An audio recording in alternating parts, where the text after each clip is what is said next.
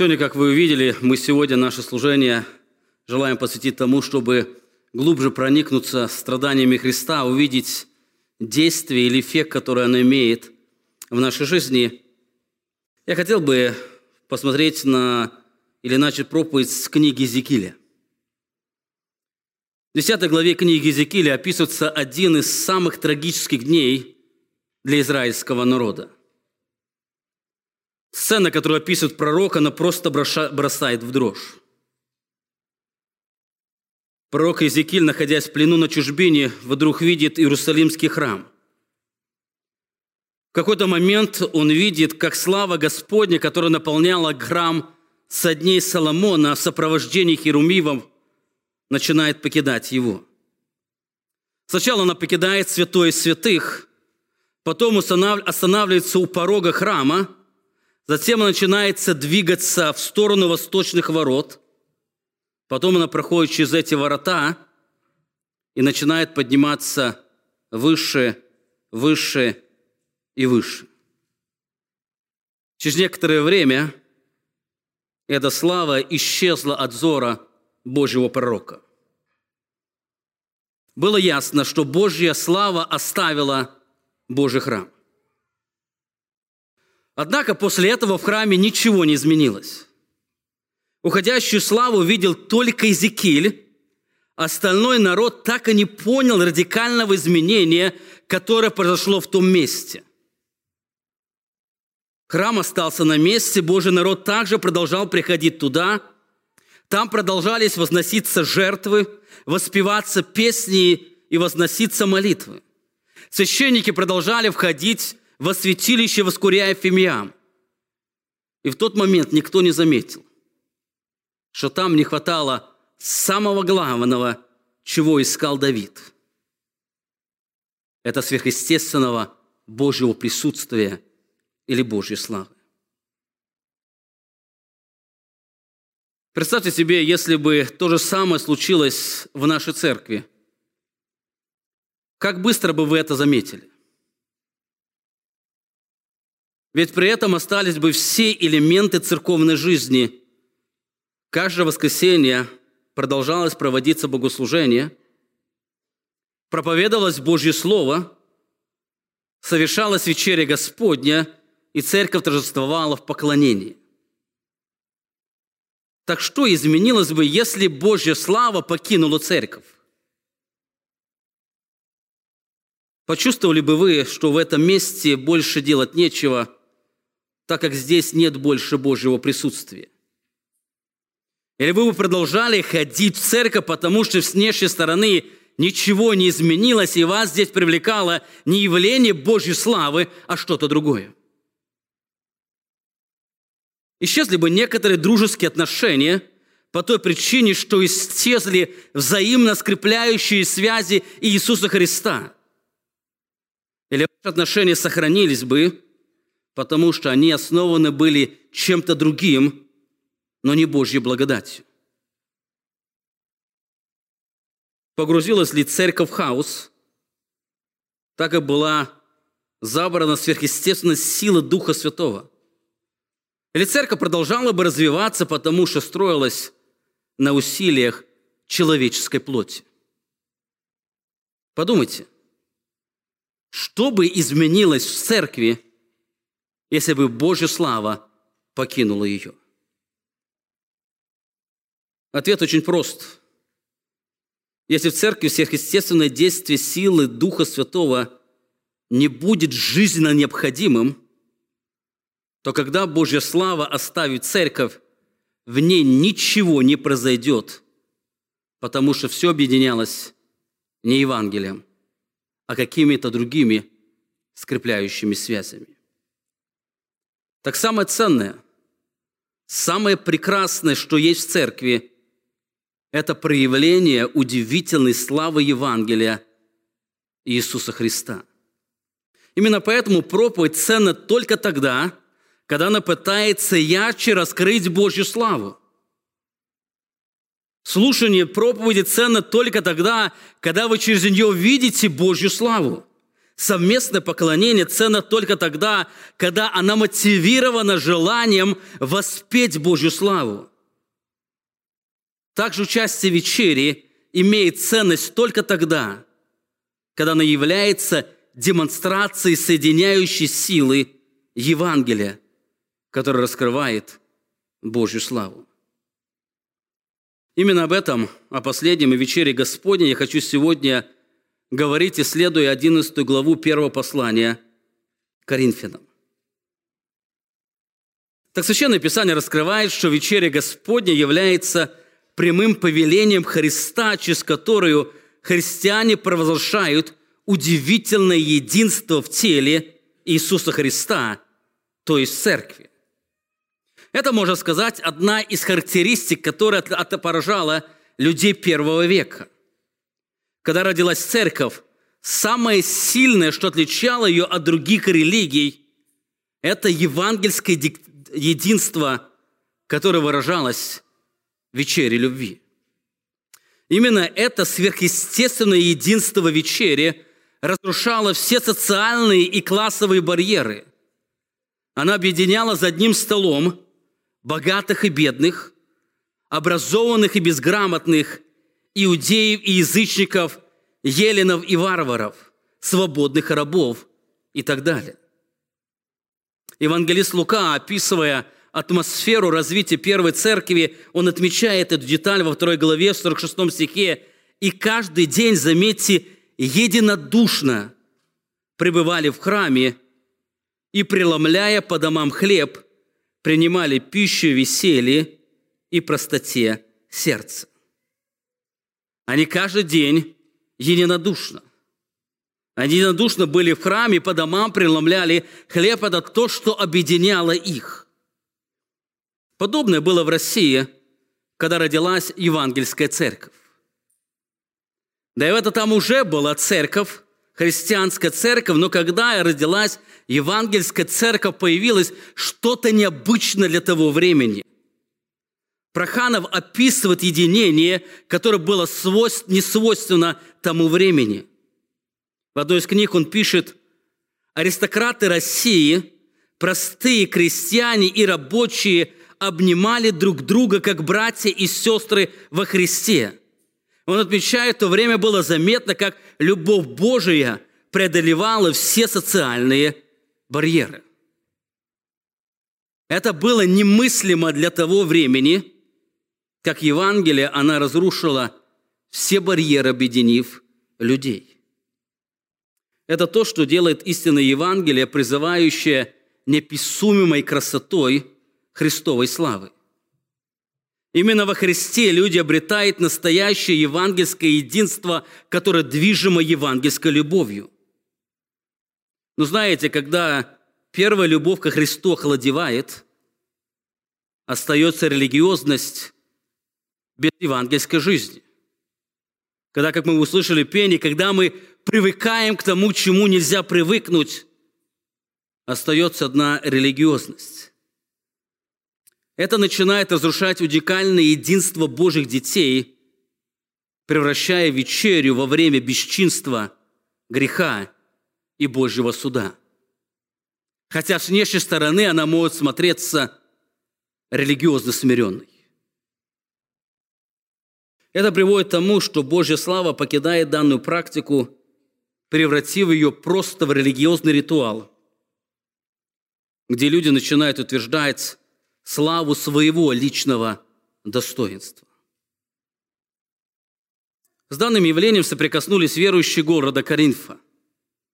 Несмотря на свою мнимую духовность, апостол Павел указывает на их порочность. В 11 главе, 17 стихе он говорит им, но предлагая это, не хвалю вас, что вы собираетесь не на лучшее, а на худшее. До этого в начале 11 главы он хвалит их за то, что некоторые добрые вещи были в церкви, но дальше говорит, когда он говорит об этом, он не хвалит, потому что они собираются не на лучшее, а на худшее. Другими словами, как Бог говорил через пророка Малахию, лучше бы они закрыли двери храма и не собирались там. Как мы увидим дальше, Здесь апостол Павел говорит в контексте вечери Господней. Они, собираясь на вечерю, собирались не на лучшее, а на худшее. Хотя мы через несколько глав видим, как они говорили или демонстрировали свою духовность. У них достаточно было много духовных даров, о которых они могли указывать на свою духовность, но в контексте он говорит, вся их духовность была ложным явлением или проявлением религиозности, и они собирались не на лучшее, а на худшее, и демонстрацией этого было вечеря Господня. Так участие вечери – приносило больше им вреда, нежели пользы. Почему это происходило? Потому что данная практика осталась без евангельского содержания. Осталась праздник, а, практика или ритуал, из которого было забрано то, что наполняет ее сущность. Так дальше апостол Павел указывает им на два врага – которые разрушали уникальное единство провозглашаемого вечери. Можно сказать, что это две причины, которые делали их участие в вечере недостойным. Что это за враги? Давайте посмотрим на несколько врагов евангельского единства, которое разрушалось в этой церкви. Первым врагом евангельского единства является плотское единство – которое больше движимо личными преференциями, нежели верностью Евангелию. Это плотское единство, то есть это единство генерировано не Евангелием, а самой плотью, плотскими желаниями, плотскими преференциями. Апостол Павел говорит в 18 стихе, «Ибо, во-первых, слышу, Слово «ибо», потому что, вы помните, в 17 веке сказано, вы собираетесь не на лучшее, а на худшее, потому что, во-первых, слышу, что когда вы собираетесь в церковь, между вами бывают разделения, чему отчасти и верю. Здесь Павел касается не просто их встреч друг с другом, но официальных встреч, как церковь. Он говорит, когда вы собираетесь, как церковь. Вы собираетесь как. Так когда они собирались вместе, было заметно, как дух разделения, расприй, раздоров и противостояния разрушало единство, которое созидал Дух Святой. По всей видимости, каждый из них был уверен, что его взгляды и его понимание, они способствуют более эффективному развитию церкви. Каждый, по всей видимости, каждый был движим лучшими мотивами. Каждый из них думал, что лучше знает, что сделать церковь более эффективной и более привлекательной для окружающих людей. Так среди этого они опирались не на Евангелие, а на авторитет какого-то служителя. Именно, кстати, с этого начинается данное послание. В первой главе апостол Павел пишет, «Ибо домашних лоинов сделалось мне известным о вас, братья мои, что между вами есть споры». Споры, распи, разногласия. Я разумею то, что вас говорят. Я Павлов, я Полосов, я Кифин, а я Христов. Так проблема была не в этих учителях – в том, что люди объединялись не вокруг Евангелия, а вокруг этих учителей, отстаивая свои взгляды. Так вместо того, чтобы возрастать в единство веры, внутри возникали человеческие противостояния или человеческие кланы, круги, которые противостояли друг другу, которые разрушали евангельское единство, созидаемое Богом. В этом церкви не Евангелие стало объединять людей – но плотские мнения людей стали объединять и в группы, которые противостояли друг другу, что приносило разделение. Подумайте, почему в современных церквах так много трудностей, скандалов и разделений? И ответ очевиден, потому что для людей единство на основе их взглядов ценнее, чем единство, даруемое силой Евангелия. Но знаете, даже тогда, когда им удается создать свое искусственное плотское единение, оно недолговечно. И со временем разрушается плотской враждой. В своей жизни я знаю, встречал много людей, которые объединялись друг с другом против кого-то, например, против какого-то пастора.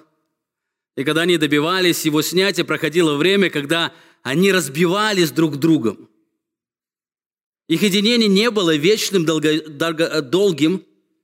Приходило время, когда это плотское единение было разбито также плотской враждой.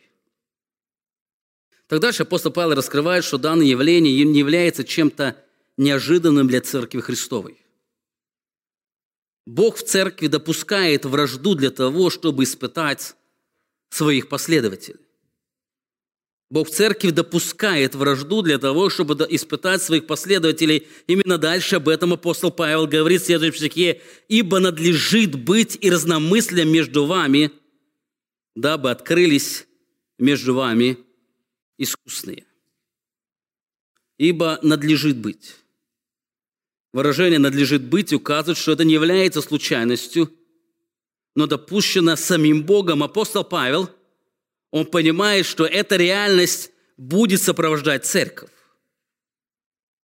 И он говорит, что это будет происходить для одной цели, чтобы открылись искусственные. Другими словами, он раскрывает, что данное явление является Божьей мастерской, где выявляются зрелые последователи Христа. Дело в том, что слово «искусный» означает «неталантливый». Неталантливый. Некоторые говорят, что церкви должны быть споры для того, чтобы выявили способные, талантливые. Совершенно не об этом здесь говорит апостол Павел. Слово «искусственное» означает «испытанные» или «стойкие». Этот термин использовали по отношению к драгоценным металлам, которые закалялись и очищались огнем. Таким образом, Бог допускает раздоры церкви, чтобы в них были выявлены стойкие и верные христиане. Жаль Кальвин писал по поводу этого стиха. Когда мы видим в церкви не полное единство, а скорее некоторые признаки разделения, происходящие от неполного согласия душ, нам никак не следует смущаться и падать духом. И даже если происходят открытые размежевания, нам надлежит оставаться твердыми и стойкими, зная, что таким образом обнаруживаются лицемеры. Именно так от противного проверяется искренность верующих. И подобно тому, как выдает себя легковесность, не укорившийся в Слове Господнем, и негодность притворщиков, изображающих из себя добрых мужей. Также добрые являют в таких ситуациях яркий пример стойкости и искренность. Итак, мы видим, во-первых, первым врагом является плотское единство, которое движимо личными преференциями, нежели верностью Евангелия. Это явление будет сопровождать церковь на протяжении всей истории. Именно через это Бог будет выявлять лицемеров, ложных последователей и утверждать и испытывать тех, кто является истинно его последователем, зрелым, стойким и искренним. Дальше апостол Павел раскрывает, что данное плотское единение, она порождает плотскую любовь. Данное плотское единение, она порождает плотскую любовь. Так как люди были движимы плотским единством, то они стали группироваться по социальному статусу, родству, дружбы и их взглядов. Так это привело к тому, что во время вечери любви куда бедные верующие того времени приходили с надеждой, что состоятельные верующие поделятся с ними едой, уходили оттуда голодными. Кстати, в то время церковь, каждый раз, когда она собиралась, она совершала вечери любви. Тогда не было разных социальных э, институтов, как сегодня есть, где бедные могли бы иметь пропитание, то бедные верующие люди, они приходили в церковь для того, чтобы там иметь пропитание, и более богатые люди, они должны были делиться своей едой. Но то, что произошло в этой церкви, плоское единение, оно разрушило эту заботу друг о друге. И поэтому апостол Павел говорит в 20 стихе, «Далее вы собираетесь». Или другими словами, во-вторых, вы собираетесь как церковь, подразумевает, когда вы собираетесь как церковь между вами, не значит не только есть разделение, но он говорит так, что не значит вы собираетесь кушать вечерю Господню, потому что всякий поспешает прежде других съесть свою пищу, так что иной бывает голоден, а иной упивается, другими словами, досыта ест и пьет. Удивительно, вместо служения и заботе друг о друге люди сконцентрировались на себе. Они перестали думать о нуждах людей, поэтому состоятельные христиане создали свой клан, где пиршествовали. А бедные, которые имели надежду, что там они могут получить пропитание, они уходили оттуда голодными. Таким образом, они потеряли то, что отличало первую церковь – это евангельскую любовь. Вы помните, в книге Деяния мы читаем, что сказано, что там раздавали всем по нуждам. Заботились. Церковь заботилась, тех, кто имел достаток, они восполняли недостаток других людей – в этом проявлялась забота, любовь друг к другу. Так отсутствие данной любви превратило вечерю в бессмысленную церемонию, лишенной евангельского содержания. Вместо созерцания Божьей славы там царила атмосфера человеческого унижения и презрения, о чем апостол Павел говорит в следующем стихе. «Разве у вас нет домов на то, чтобы есть и пить, или пренебрегаете церковью Божьей и унижаете неимущих. Унижаете неимущих. Это поразительно. Недостойными участниками нас сделать не нарушение каких-то обрядовых действий, но сердце, которое недвижимо евангельским единством, которое порождает евангельскую любовь. Отсутствие евангельского единства, отсутствие евангельской любви, она приводит к тому, что люди вместо того, чтобы заботиться друг о друге, они проявляют унижение друг к другу. Подумайте, почему, чем вы или почему вы цените друг друга? Если вы цените только потому, что у вас много плотского общего, вот ваша семья, проблемы, вы объединены языком, возрастом детей, ценностями жизни, социальным статусом, то здесь нет ничего особого, потому что на основании этого объединяются даже язычники. Вы знаете, кто пятницу приходит, у язычников есть общество анонимных алкоголиков, где подобные собираются для того, чтобы показать друг другу помощь богато общаются с богатыми, есть общество для одиноких женщин, есть клубы для детей и так далее. Но если вы связываете себя с другими верующими по местной церкви просто потому, что Бог сделал вас частью одной семьи, это будет проявлением сверхъестественного евангельского единства или сверхъестественной евангельской силы. Именно это дает нам возможность наслаждаться созерцанием величественной славы Христа в вечере. Все остальное единение или объединение, кроме Евангелия, оно делает нас недостойными участниками.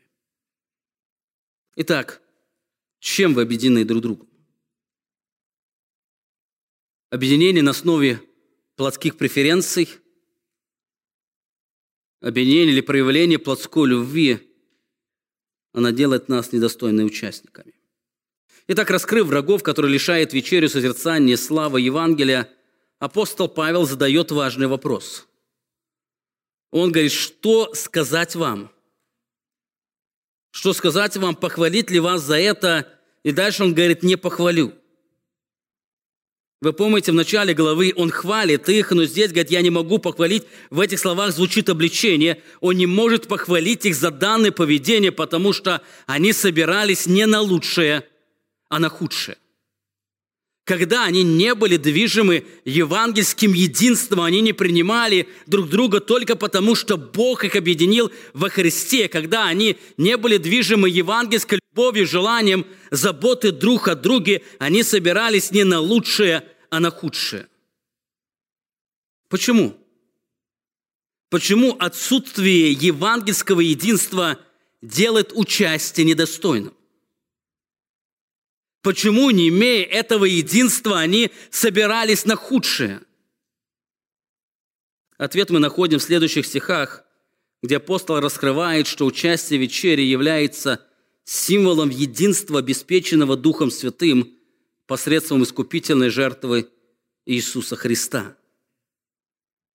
Он говорит им, что сказать вам, похвалит ли вас за это, не похвалю, ибо я от самого Господа принял то, что и вам передал. Почему Павел осуждает такое поведение христиан? Почему он не похвалит, почему он осуждает соединительный союз «ибо» или потому что указывает на причинно-следственную связь. Заметьте, говорит, я вас не похвалю, потому что я от самого Господа принял то, что и вам передал. Он их не похвалит, потому что то, что происходит на их вечере любви, совершенно противоположно тому, о чем провозглашает сама практика вечери. Она совершенно противоположна тому, что Христос ему сказал, говоря об этой вечере. Во-первых, он раскрывает, кушая один хлеб. Христиане провозглашают свое единство со Христом и со всеми, кто в нем – которое стало благодаря одной жертве Христа. Один хлеб указывает на наше полное сверхъестественное единство в одной жертве.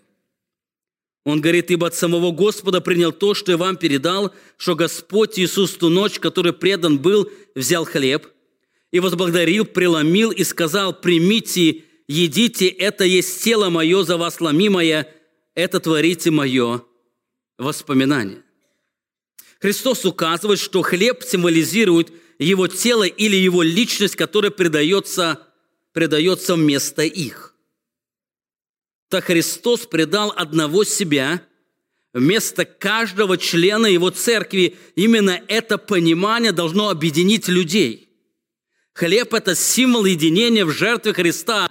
Он всех нас объединил в одном теле – так если этого единения нет, то данный символ теряет всякого смысла и превращается в опасный религиозный ритуал. Вы помните, до этого апостол Павел писал в 10 главе, «Хлеб, который преломляем, не если приобщение, общение тела Христова, один хлеб, и мы многие одно тело, ибо все причащаемся от одного хлеба. Хлеб указывает на тело Христа, которое Он отдал ради блага Его людей. Именно в этом теле церковью мы все объединяемся. Так если Христа для единства верующих недостаточно, то нужно помнить, что больше нет средства, которое могло бы их объединить. Если Евангелие или Христа недостаточно, чтобы вам иметь уникальное единство и любовь друг к другу, то нет большего средства, что может совершить, что может вас объединить. Вы знаете, когда муж или жена приходят и жалуются на то, что у них нет единства, они хотят получить какой-то совет для того, чтобы стать более едиными, то вы знаете, если им Христа недостаточно, чтобы быть едиными, мы большего не можем предложить. Нет, люди могут предложить какие-то методы плотского единения, но это плотское единение не будет долговечным. Оно со временем перерастет вражду. апостол Павел раскрывает, что мы объединены одной жертвой в одном теле. Именно поэтому Христос поливает это творить в Его воспоминания. Ничто не может объединить так людей, как единство в теле Христа. Поэтому, когда верующие не имеют единства, первое, что им нужно сделать, их нужно обратить свой взгляд на Христа. На Христа, потому что во Христе настоящее полное единение. Таким образом, если среди верующих людей нет единства, то им нужно вернуться к первым истинам Евангелия. Им нужно еще раз посмотреть на Голгофу, где блекнет всякая человеческая значимость, которая препятствует евангельскому единству. Итак, во-первых, кушая хлеб, один хлеб, христиане прощают свое единство посредством жертвы Христа. Дальше апостол Павел говорит, вкушая вино или пья вино, христиане прощают свое единство благодаря завету, утвержденному кровью Христа. Он продолжает говорить, также и чашу после вечери, и сказал, эта чаша есть новый завет моей крови, это творите, когда только будете пить опять в мое воспоминание. Слово «завет» означает взаимоотношения, построенные на определенных условиях. Так эти взаимоотношения между людьми и Богом были построены на основании пролитой крови Иисуса Христа.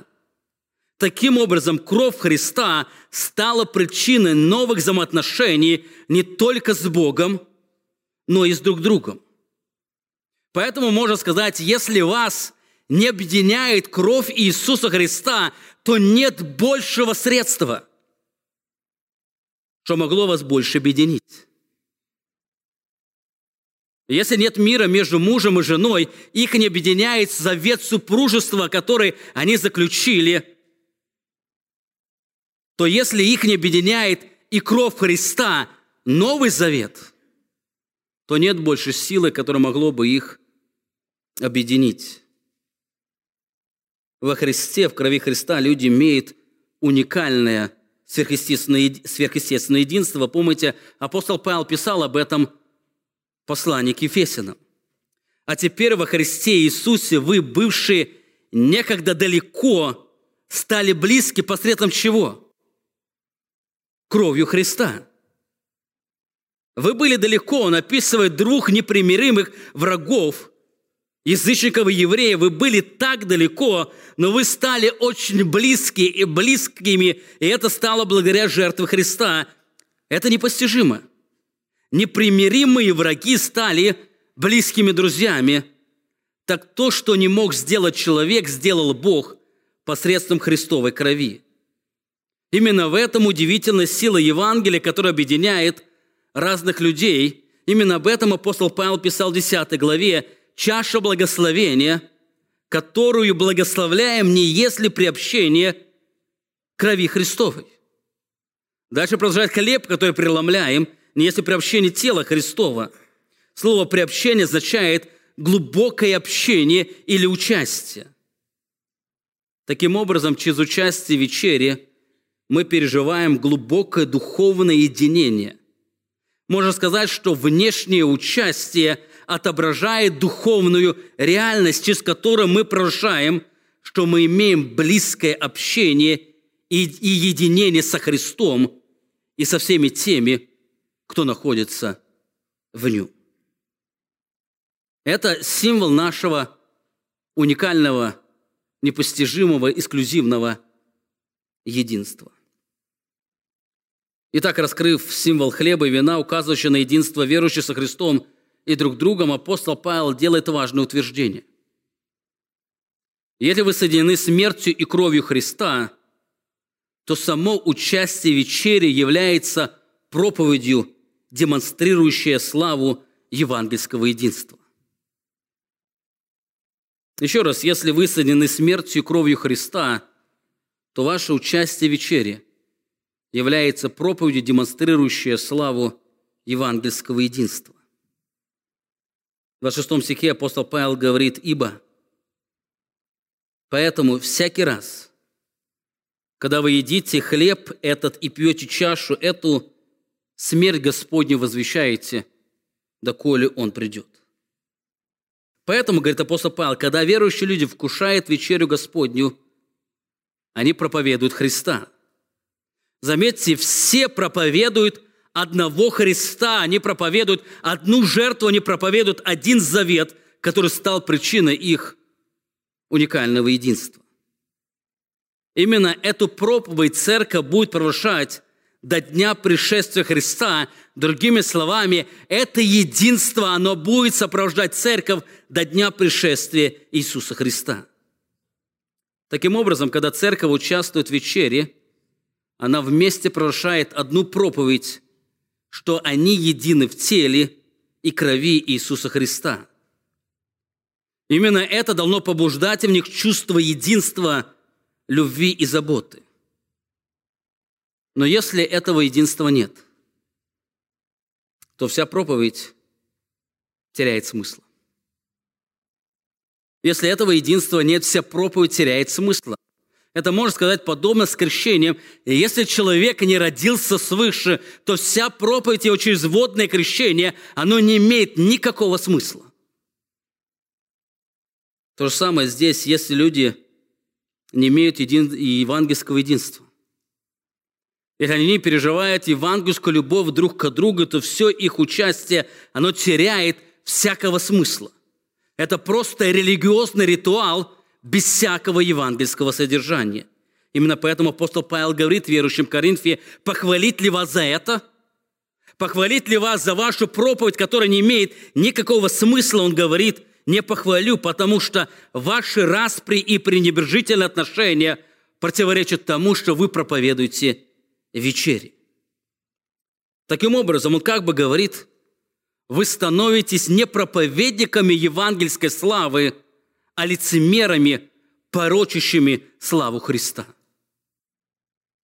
Вы не проповедники, а лицемеры. Итак, во-первых, мы увидели, что плотское единство, плотская любовь, которая основана на человеческих преференциях, является главными врагами евангельского единства, которое делает недостойным участие в вечере. Во-вторых, мы увидели, что участие в вечере является символом единства, обеспеченного Духом Святым посредством искупительной жертвы Христа. После этого апостол Павел раскрывает последствия для тех, кто, участвует в вечере, продолжает пренебрегать евангельским единством. Последствия пренебрежения единством в 27 стихе апостол Павел продолжает говорить «посему». Слово «посему» вновь указывает на причинно-следственную связь. Посему, кто будет есть хлеб этот и пить чашу Господню недостойно?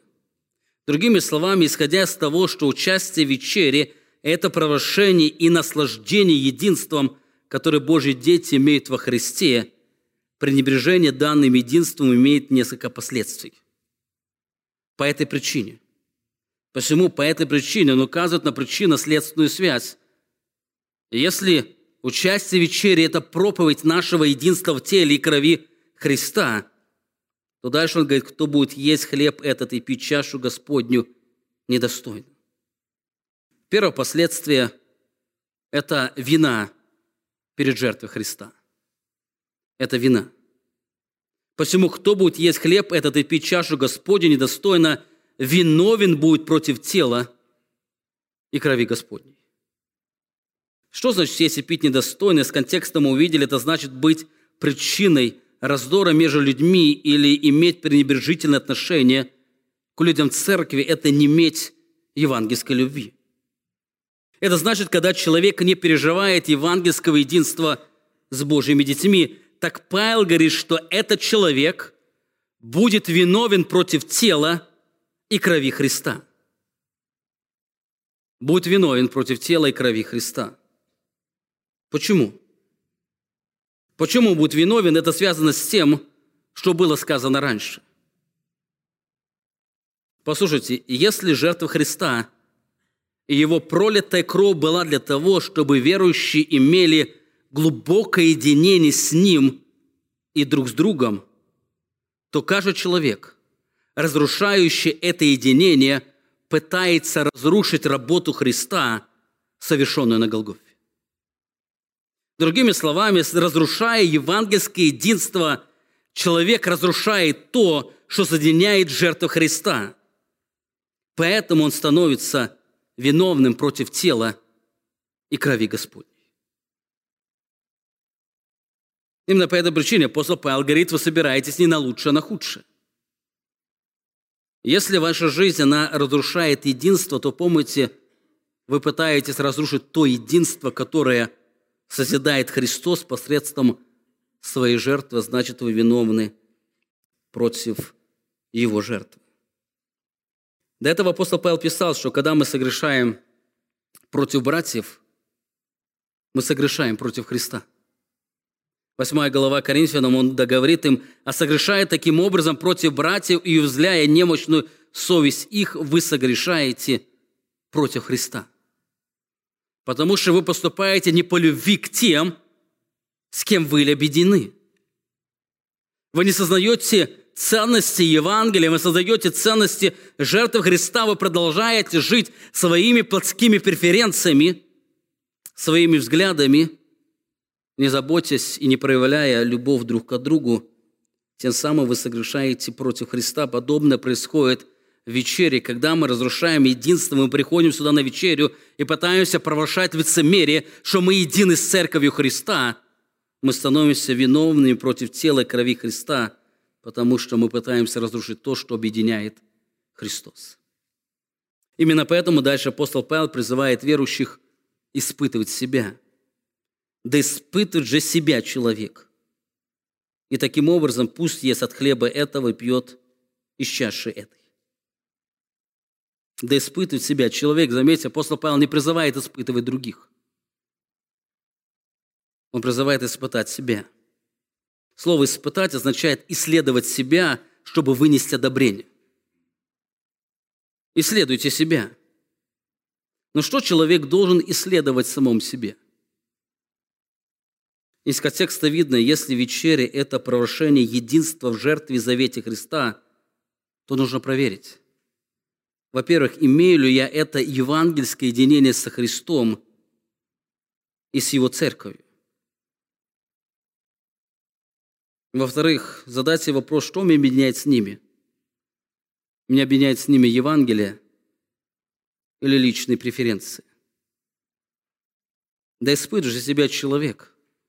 Имею ли я эту евангельскую любовь, которая исходит из жертвы, которая была совершена, совершена Христом? Имею ли эту жертвенную любовь, которую Бог проявил ко мне? Как я отношусь к людям церкви? Как отношусь к людям церкви? Сегодня люди могут объединяться по разным причинам. Одни объединяются по политическим взглядам, другие по хобби, третьи общей работой, четвертый родством, пятый общими врагами, шестые общим недовольствием и так далее. Заметьте, любое единение, оно всегда будет иметь нечто общее. Так евангельское единство строится на основании того, что мы являемся частью одного тела – в нас живет один Дух Святой, мы движимы одной надеждой, у нас есть один Господь, одна вера, одно крещение, и у нас есть один Бог и Отец. Как апостол Павел пишет в послании Ефесянам на 4 главе. Заметьте, как много объединяет верующих людей и все это является результатом проявления удивительной силы Евангелия. Она погрузила нас в тело Христа. Именно это Евангелие наполнило сердца Духом Святым. Через это Евангелие мы имеем надежду, и она подчинила нас Господству Христа и так далее. Таким образом, там, где люди живут Евангелием, там, где люди ценят евангельским единством, там царит атмосфера смирения – сдержанности, терпения, снисхождения, любви и так далее. И все только потому, что удивительная сила Евангелия объединяет людей. Именно это единство является демонстрацией силы Евангелия через участие в вечере Господней. Итак, первое – последствие пренебрежения евангельским единством – вечере – это вина перед жертвой Христа. Тот человек, который разрушает единство в теле Христа или в церкви, тот человек виновен против Христа, потому что он разрушает ту работу, которую делает Иисус Христос. Второе последствие, оно является продолжением или выражением первого последствия – это осуждение. Вина приводит к осуждению. Вина приводит к осуждению, потому что 29 стих, кто если пьет недостойно, тот если пьет осуждение себе, не рассуждая теле Господнем. Заметьте, те, тот, кто есть недостойно, во-первых, он виновен против тела Христа. Почему он виновен? Даже говорит, потому что тот, кто есть недостойно, он если пьет в осуждении себе. Давайте постараемся разобраться в этом стихе. Во-первых, о каком теле здесь идет речь? Не рассуждая о теле Господнем. В оригинале отсутствует слово «Господне», здесь сказано просто «не рассуждая о теле». По всей видимости, здесь апостол Павел говорит о теле, как о церкви. Вы помните, до этого в 10 главе писал «один хлеб, и мы многие одно тело». Жертва Христа, она объединила нас в одно тело. Поэтому апостол Павел говорит, то если пьет недостойно, тот если пьет осуждение себе, не рассуждая о теле или о церкви. Во-вторых, слово «не рассуждая» имеет также значение судить, различать или осознавать. То есть апостол Павел говорит, что человек ест и пьет в осуждении себе, если неправильно судит, рассуждает или относится к телу, то есть к церкви. Это когда человек не осознает евангельского единства в теле Христа. Можно сказать, это тот, кто не знает истинной природы Христовой Церкви, тот не может быть и истинным участником. Его участие будет только осуждением его самого. Таким образом, когда человек в вечере провозглашает, что он един с Церковью Христа, а своим поведением разрушает это единство, которое созидается искупительной жертвы Христа, тем самым он сам себе выносит приговор, он сам себя осуждает.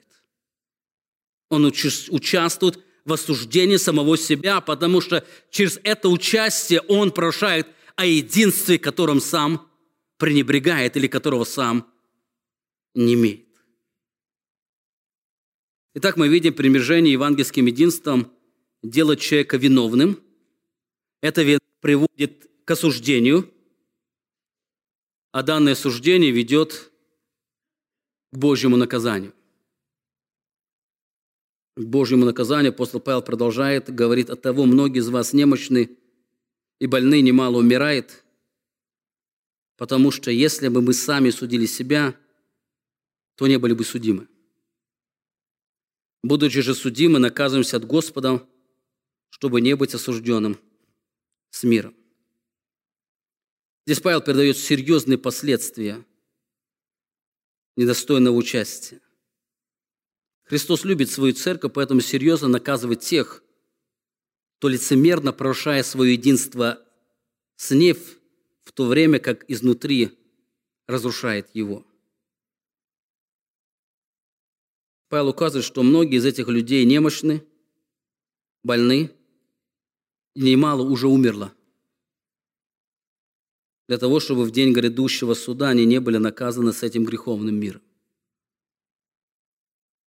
Вы знаете, для кого-то смерть является приобретением, а для кого-то смерть является наказанием.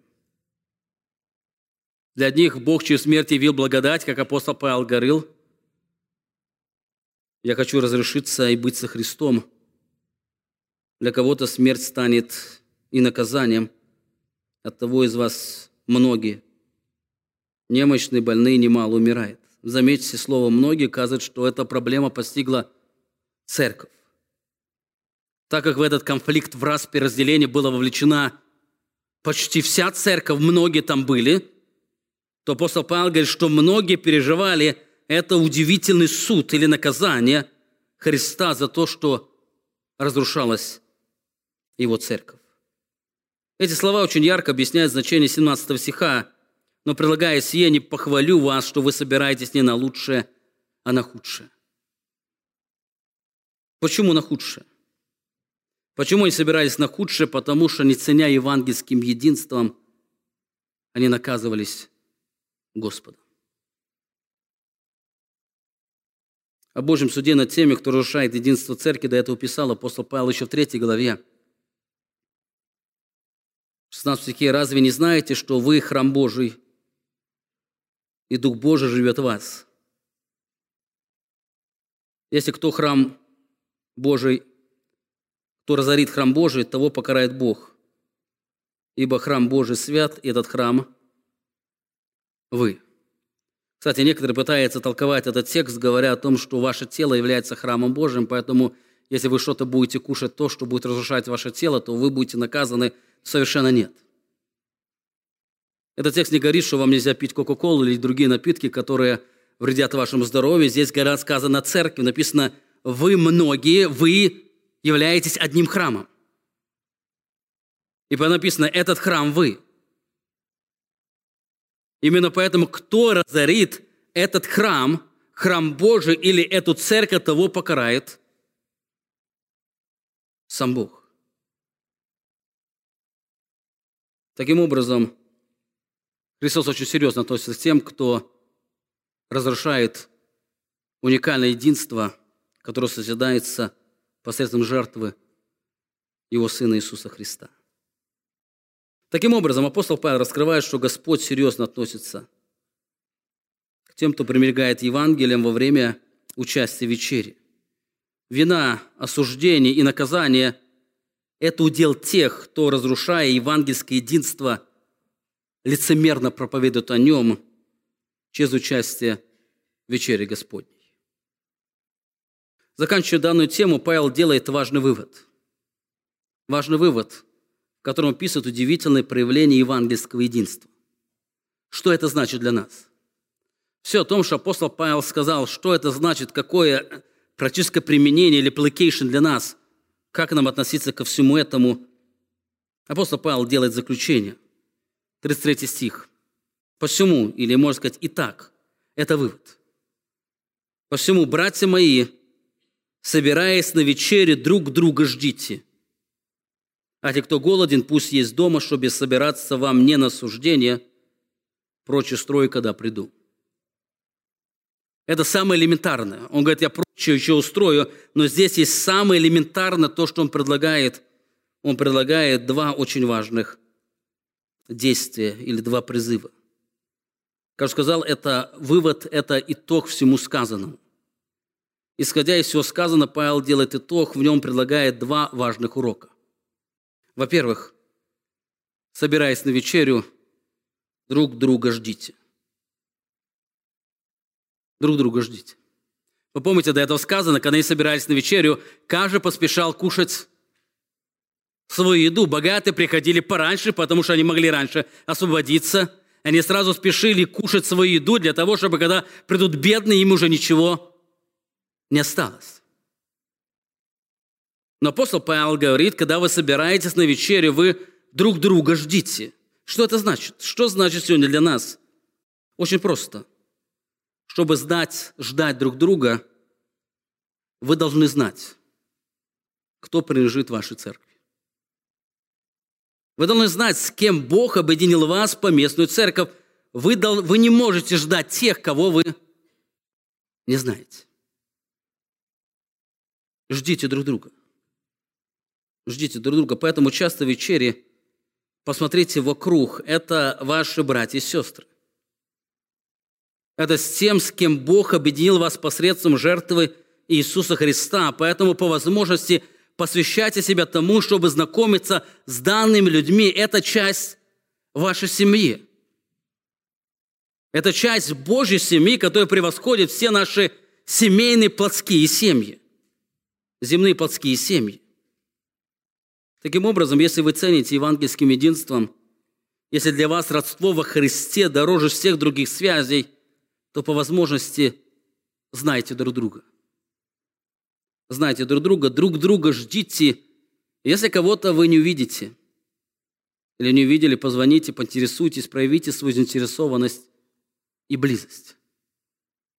Заметьте, сегодня у нас, наверное, больше 50% вне церкви.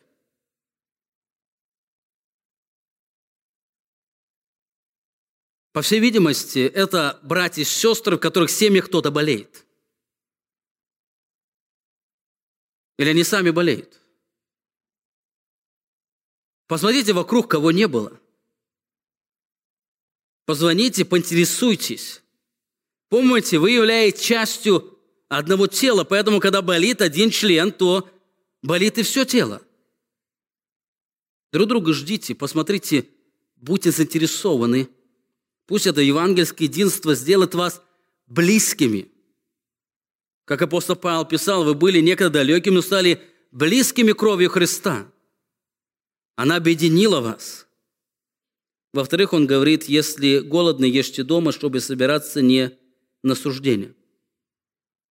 Если голодны, в нашем контексте, конечно, мы сегодня не собираемся для того, чтобы покушать. Нам сегодня никто не приносил сюда каждый свою еду. Но это принцип сегодня остается для нас. В контексте верующие люди собирались, собираются на вечерю для того, чтобы удовлетворить свои нужды, но чтобы продемонстрировать евангельское единство через проявление любви друг к другу. Поэтому, собираясь на вечере, подумать о том, как вы можете проявить евангельскую незаслуженную любовь друг к другу. Собираясь на вечерю, не думайте о том, как вам сегодня послушать, какая будет проповедь, какое будет пение, к вам люди подойдут, не подойдут, но наоборот, собираясь на вечерю Господне, подумайте, как вы можете проявить свою любовь. Евангельскую любовь, незаслуженную любовь. Именно посредством этого мы можем исполнить закон Христов, о котором апостол Павел писал верующим Галатам. В пятой главе он а, написал, «К свободе призванных братья, только бы свобода ваша не была поводом к угождению плоти, но что? Но любовью служите друг другу. Ибо весь закон в одном слове заключается «люби ближнего твоего, как самого себя». Люби ближнего того, как самого себя. Находясь сегодня в доме молитвы, участвуя в вечере, не стесняйтесь. Во время вечери посмотрите вокруг. Постарайтесь заметить хотя бы несколько человек, которых сегодня нет. Придя домой, позвоните и поинтересуйтесь, что происходит в их жизни. А кого-то, может, уже долгое время нет. Посмотрите, проявите свою любовь. Помните, они братья и сестры, которые были даны вам благодаря дорогой ценой, цены, жертвы смерти крови Христа. Таким образом, участие в вечере без евангельской, безусловной любви, которая исходит из созерцания Христовой славы, превращается в безжизненный, а порой опасный ритуал. Потом неважно, какой хлеб – и какое вино. Неважно, вы будете участвовать стоя или сидя. Неважно, э, хлеб будет ломаться или он будет поломан до этого. Неважно, вы будете принимать с молитвой или с пением. Важно в этот момент, момент вашего участия, сочиться из вашего сердца Божья любовь друг к другу, которая исходит из осознания удивительной жертвы Христа – если этой любви нет, если вы не осознаете это удивительное единение, которое даровал вам Христос, то как вы бы смиренно не стояли, как бы вы с трепетом не вкушали хлеб и не пили вино, если этой любви в вашем сердце нет, то ваше все благовение, оно будет просто мертвым ритуалом, приводящим вас к вине, к осуждению к наказанию от Господа. Сегодня Бог дает каждому из нас стать живым участником демонстрации единства, которым стало возможным только благодаря объединяющей силы искупительной жертвы Христа. Мы сейчас будем участвовать в вечере Господней. Перед тем, как мы это сделаем, давайте посмотрим, молитвенно посмотрим свое сердце и зададим себе два вопроса после которого мы вместе с церковью сделаем очень важное евангельское ценное исповедание. Во-первых, посмотрите свое сердце, задайте вопрос, на каком основании строится ваше единение с людьми в церкви. На основании Евангелия или других факторов. Вы объединены друг другом Христом или только потому, что вы все знаете славянский язык? Что вас объединяет друг к другу? И во-вторых, задать себе вопрос, любите ли вы людей, за которых умер Христос, чтобы вы стали с ними близкими Его теле? Вы помните, Христос сказал, потому знает, что вы мои ученики, если будете иметь любовь между собой. Любите ли вы этих людей, которые с вами в этой церкви? Если да, то в чем эта любовь проявляется? В чем она выражается? Давайте вместе ставши в наших молитвах мы обратимся к Богу, исследуя, испытывая свое сердце.